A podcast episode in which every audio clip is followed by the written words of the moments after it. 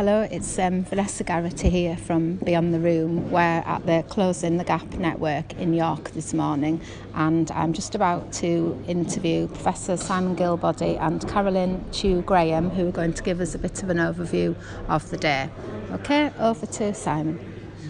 Oh, hi there, Vanessa. I'm Simon Gilbody. I'm, um, uh, I lead mental health and addictions research at the University of York, and I'm director of the Closing the Gap network, and I'm um, I'm going to kick off proceedings here today. Um, and we've got lots of people going to come and join us here at the Hospitium in York, and I'm here with my colleague.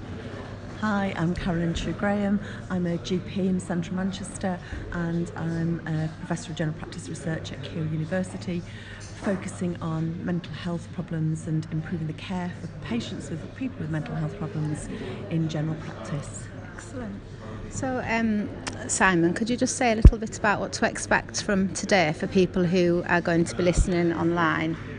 Um, yeah, absolutely. Now, th- this is a really important area for us. We're all excited to be working in the area of health inequalities for people with severe and enduring mental health problems. Lots of people will be aware that people with schizophrenia and bipolar disorder experience some of the poorest health of any section of the population and um, life expectancy is substantially reduced compared to um, the population at large and the prevalence of long-term health problems, heart problems, lung problems, um, are, and um, being overweight are very much um, higher than in the broader population. So we, we see this as a, an important and neglected health inequality, and we have constituted a network of people and we're keen to grow this network over the next four years. We've been funded by UK Research and Innovation. It's a consortium um, built from all the major funding councils and they want to um, encourage us to work in areas of health priority and they were keen on this area of health priority mm. and they wanted us to start forming innovative collaborations between the different disciplines that might be able to help us chip away at this problem. So my, my background is in um, um, trying to improve health-related behaviours, in particular we've done lots of research in smoking cessation, so that, that's what got me into this area. But um, as I sort of looked around, I thought there's a lot more that we could do to look at the potential for um, green space, um, the potential for the environment to improve people's physical health, how we might bring to bear arts and creativity, how we might utilise big data and um, also start looking at this through the lens of, um, of, of broader health inequalities. So we, we work with political scientists, social scientists. So we're really excited to sort of kickstart some ideas and we've got brilliant collaborators, not least of which is my colleague Carolyn. So I'll let Carolyn tell you a little bit about what she's up to. Okay, so as I said, I'm a GP and GPs look after people who've got severe and enduring mental health problems.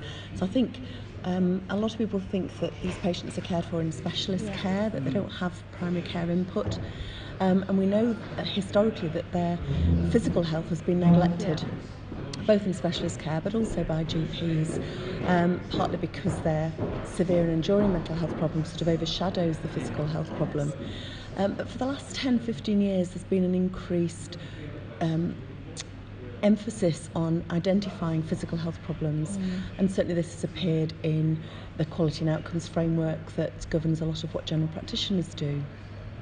The problem is that um, I think primary care has tended to screen for these conditions but not necessarily manage yes. people who are identified as having high cholesterol or um, diabetes as a result of their severe men- mental illness or as a result of the drugs that they're given. Yes. So, whilst it's important to encourage primary care to screen, we then need to intervene and manage yeah. people's problems, but not just from a biomedical perspective. It's really important that we do what's now called social prescribing, um, so signposting people to things like allotments. Um, so I'm going to mention in, in my very brief presentation about a couple of people who've got SMI who have allotments locally and who take, take great pleasure in bringing vegetables into the staff.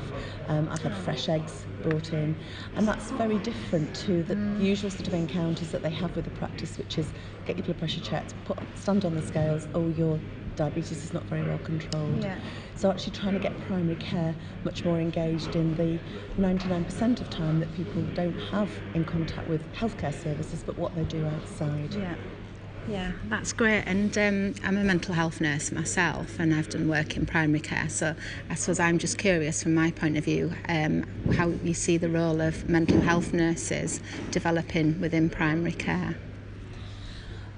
There's great potential for liaison, and in fact, I was just saying a few minutes earlier about 20 years ago there was a model of liaison psychiatry mm. where um, very senior psychiatrists came into my practice and we talked about people with mental health problems, talked about referrals, talked about holding patients, uh, didn't talk about the physical health problems mm. of people. Mm. And then that model disappeared, and, and sort of mental health nurses yes. disappeared off into community mental health teams. And I think there is the opportunity with um, the new NHS plan, mm. with personalised care, yeah. to build those bridges again mm. and have mental health nurses sharing the work, often with practice nurses who do the physical health monitoring, yeah. um, but a much more collaborative care model mm. of care for people.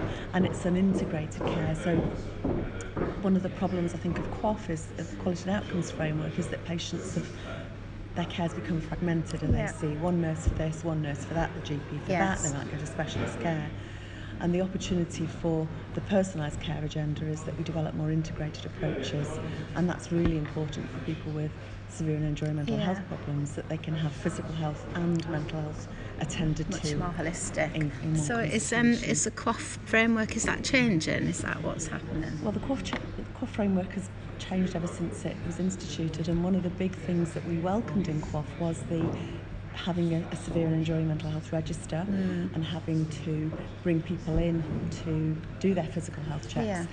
And then, unfortunately, what happened um, about five years ago was that the indicators changed and some of the indicators were withdrawn.